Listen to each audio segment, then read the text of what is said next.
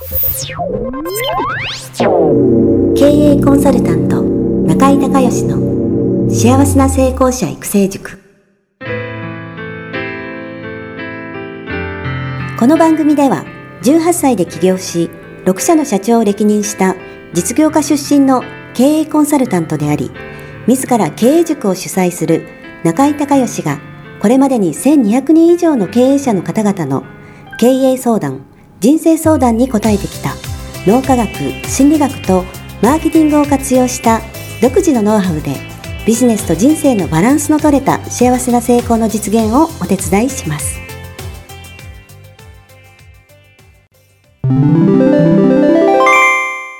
中井隆義経営塾よりお知らせです。全国から約1300名の経営者起業家が集う中井隆義経営塾第17期生の募集が始まりました。つきましては、中井隆義経営塾幸せな成功者育成6ヶ月間ライブコースのエッセンスを凝縮した体験セミナー説明会が2018年10月11日木曜日の東京を皮切りに大阪、名古屋におきまして開催されます。リスナーの皆さんは定価1万円のところ、リスナー特別価格5000円で受講していただけます。お申し込み手続きは、中井隆義ホームページ、体験セミナー説明会、申し込みホームの紹介者欄に、ポッドキャストと入力してください。再度アナウンスしますが、紹介者欄に、ポッドキャストと入力すると、リスナー特別価格5000円で受講ができます。体験セミナー説明会では、脳科学、心理学とマーケティングに立脚した中井隆義独自の経営理論を頭と体で体験することができます。詳しい内容は中井隆義ホームページをご覧ください。あなたとセミナー会場でお目にかかれますことを楽しみにしています。リスナーの皆さん、こんにちは。経営コンサルタントの中井隆義です。今日はですね、えー、中井塾のバースデー、えー、スカイプコンサルということで、文京区のようちゃんとね、今スカイプで繋がってます。ようちゃんよろしくお願いします。よろしくお願いします。はい、じゃあ簡単に自己紹介をお願いします。はい。えー、東京都文京区で、主に発達障害や不登校で悩む家庭のサポートをする学習塾をしているようちゃんです。はい、よろしくお願いします。お願いします。はい、何年ぐらいやられてるんですか、学習塾は？自分で立ち上げてからは3年、今4年目になったところです。はい。その前は何かそういうところに勤められて独立された感じなんですかね。そうですね。あのー、7年、8年前ぐらいまでは全然畑違いのことやってたんですけど、はい。はい。たま、ちょっと、弟が重度の障害を持ったこともあって、はい。その福祉のことはずっと興味があったんですけれども、はい。そこで、あの、福祉のその、障害に対する NPO を立ち上げたときに、はい。事務所代わりに使っていいよっていうふうに、学習塾のを経営されている方が、はい、そこの生徒のいない時間を貸していただくことがあって、はい。そこに出入りしているうちに、教育興味を持って、はい、で、今はなんかその 道に自分で立ち上げてやるという形に。ああ、なるほど、なるほど。はい、わかりました。えー、じゃあ質問の方お願いします。はい。えー、中井塾に入塾させていただいて、はい。えー、まあ、その中ですごくあの自分の安売りしてしまったりとか、はい。えーその辺がすごく改善されていて、はい、イメージも上がって、はい、周りの評価もすごく高くなってきて、はい、あの、本当にありがたいな、通ってよかったなと思っているところです。はい。で、あの、まあ、声の届かないところを、自分のところにその、今まではなんですかね、紹介で来ることがほとんどだったんですけれども、はい、えー、そうではないところにどういうふうに届けたらいいのかとかっていうものもすごく、えー、今、明確になってきていて、はい、先の展望が見えた中での質問なんですね。はいはい、で、あの、今、あの、その学習塾は一人で、えー、やっていまして、はい、で、まあ、子供とか、あの、まあ、特に保護者の悩みに寄り添って、はい、えー、サポートしてるんですけれども、はい、えー、結構それが、あの、ノウハウにしづらいところで、はい、結構職人技なところがあるんですね。ああ、なるほどね、はい。で、まあ、例えるなら、蕎麦職人がその日の天候で水の量を変えたりとかしますよね。はいはい。っていうふうに、その子供のその時の、あの、気持ちであったりとか、その家庭の状況であったりとかでよって、はい、すごく対応を変えてるところがあって、はい、で今まで何人か働いていただいたこともあったんですけれども、はい、そこがあの、僕でないとできないところっていうのが、こう、比較して、えー、見えてきたんですね。はいはい。でもそこが、まあ、他のよその塾ではなくて、まあ、うちの塾ならではのところになるので、はい、そこを、えー、今後、やっぱり僕でなくてもこうできるような形にして展開していきたいなというふうに考えていまして、はい、そのノウハウであったりとか、まあ、その職人技術的なところなんですけれども、はい、こういうふうにまとめたり、えー、伝えていくように、えー、準備していったらスムーズなのかなっていうところをちょっと相談していただきたいと思ってます。ななるほど。えっ、ー、と、ちょっと質問なんですが、まあ、質問というか確認なんですが、そのお母さんですよね。そうですね。まあ、基本お父さんじゃなくて。そのお母さんが毎回子供さんを連れてこられる。はい、えー、という場合もあれば子供だけ、はい、えー、来てる方もいます。ああ、なるほど。じゃあ、その、平均的に言うと、そのお母さんとはどのぐらいの接触頻度なんですか？そうですね。あの、直接お会いしなくても、あの、今日の様子であったりとか、はい、そういったのをメールであったり電話で報告はまめにしているので、はい、じゃあ月に数回はコンタクトを取ってます。ああ、なるほど、なるほど。その、えー、っと、お子さんを連れてくる方も、これ連れてこられない方も、まあ、数回はコンタクト取ってると。はい。いうことですね。はい、わかりました。えっ、とね、多分まず大きく分けてね、このお母さんに対する対応っていうその仕事と、それからその子供さんに対する対応っていう仕事と二通りっていうか二つ仕事の種類があると思うんですよね。はい。でそれをまず別々に考えないといけないですよね。分けて考えるという。はい。はい。それで、えっ、ー、と、そのまあ、ある程度マニュアル化するということなので、まずはその仕事にどんな仕事があるのかっていう種類をリストアップしないといけないですよね。ああ、はい。で、とにかく、まあ一旦、うん、まあ何がいいかな。まあ、パソコンがいいと思うんですけど、はい、なんか一回書き出してみて全部。はい、それを、えー、まあ分類するっていうね。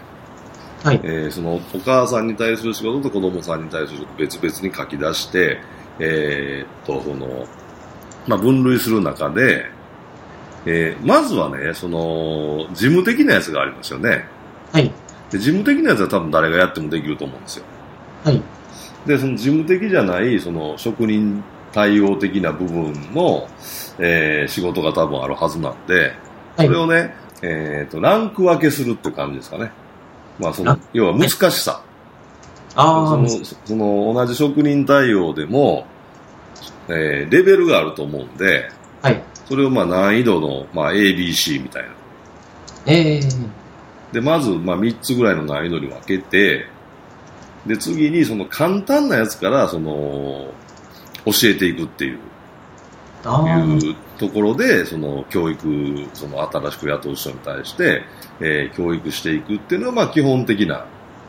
まあ、考え方でしょうね。はい。で、初めは一緒についてど、どっちみち初めは一緒についてやらないといけないんで。それで、えー、まあだんだん、その、時間が経つごとに、その、えー、まあ A が一番難しいとしてね、A、B、C のランクがあったとして、C から教えて、で、B から任せてみたいな感じで、で、当面は A のランクのところはちょっと無理だと思うんで、はい。その A のところはもうようちゃんが見るみたいな感じで、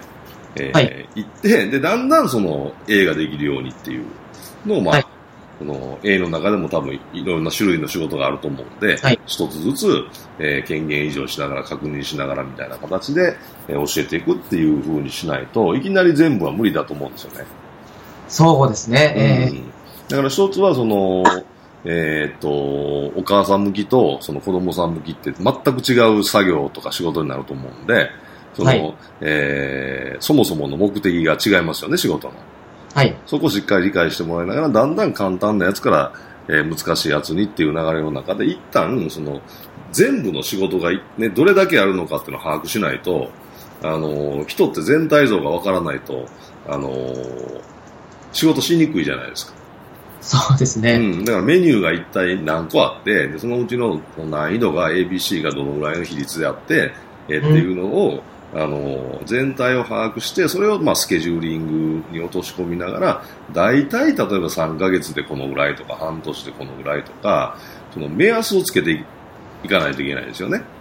うん、うん、だからそういうのをちゃんとやれてないから多分、えー、もうよくわからないままにずっとやってるから 多分前にに勤めた人がよくわからなくて辞めたんじゃないかなと思うんですけどそういうところはあるかもしれないですね。うん、あの一体どこまでやったらいいんだろうっていうのが、まず量的なこともわからないし、スケジュール的なこともわからないし、難易度的なこともわからないから、多分その消化しきれなかったんじゃないですかね。やっ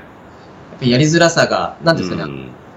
っていうのも、あの、まあ、僕自身が、はい、全く教育畑とは全く違う仕事をずっとしてきて、はいはい、その教育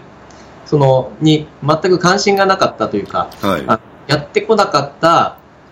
僕でもできたんだから誰でもできると最初思ってたんですよ、ああ、なるほど、なるほど。はい。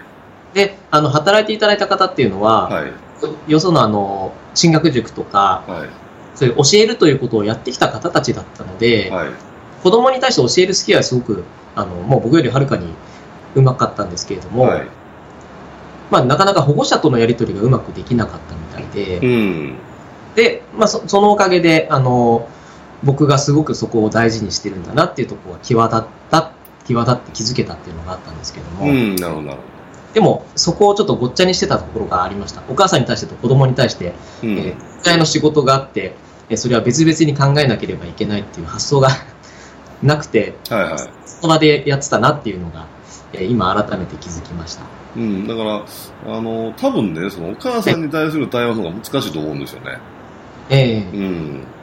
だからその辺の、そのなんていうのかな、その子供に対して、そのなんていうのかな、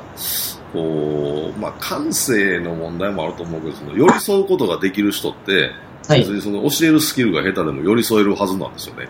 そうです。感覚的にね。だからでもそのお母さんのその心配事であったり、お母さんの思い、えー、っていうのはちょっと大人なんで、汲み取らないといけない部分もあるし、はい、お母さんによって考え方も違えば価値観も違うので、そこをまあどういうふうに対応していくのかっていうね、そこがちょっと難しいんじゃないかなって気はしましたけどね。そうですね、あの、今、うん、C のその3つのランクに分けてっていうところなんですけど、うん、その A の仕事っていうのがおそらく、めったにないような対応だと思うんですよ。はいはいはい。イレギュラーな対応。はい。えー、それはもう多分、なんで他の方ができなくて僕ができたかっていうと、はい、その教育という視点ではなくて、それまでの人生経験であったりとか、はいはい、いろんなその、まあ、過去のトラブルを対応した経験とか、はい、まあ、そういうところから、まあ、力技でできたのかなっていうふうに、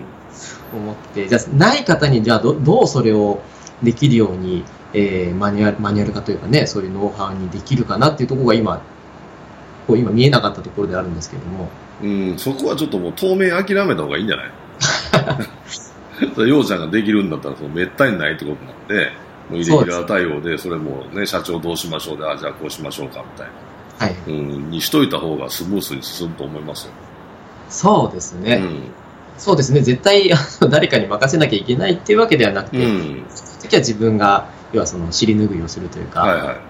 まあそまあ、それが代表の役割ですよね。うん、そうそうそう。ええー、あ、ちょっとすっきりしました。うん、だからその辺の、要は住み分けをね、はい。あの、まずは根本的にはお母さん対応、子供さん対応って全く別々のものであるっていうことと、この、その重要度合いというか、難しさの、まあ、ランク付け、住み分け、で、リストアップ、スケジューリング、まあ、この辺を、全体をやれば、はい、ある程度できると思うんですよね。それと、まあ、もう、その、とにかくその全員が、あの、全部できる必要もないので、組織なんて。はい。うん。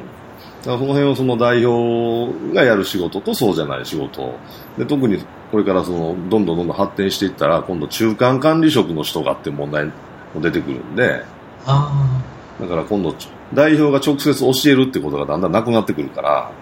はい。その辺の問題も、まあ多分次ね、えー、次のステージに行くと出てくると思うんで、まあ、えー、もうちょっと先だと思いますけども、まあ、そういったこともちょっと頭の片隅に置きながら、そのランク分けをされるといいと思いますよ。そうですね。はい。ありがとうございます。はい。大体すっきりしました。あ、すっきりしました。はい。はい。えー、じゃあそれで終了しましょうか。はい。はい、じゃあありがとうございました。ありがとうございました。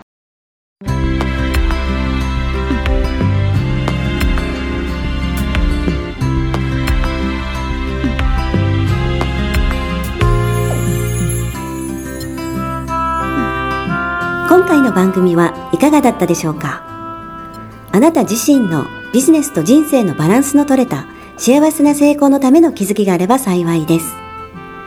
なお、番組ではリスナーの皆様からの質問をホームページの受付フォームから募集しています。また、全国各地から900名以上の経営者が通う中井隆義経営塾幸せな成功者育成6ヶ月間ライフコースに関する情報はホームページをご覧ください。では、またお耳にかかりましょう。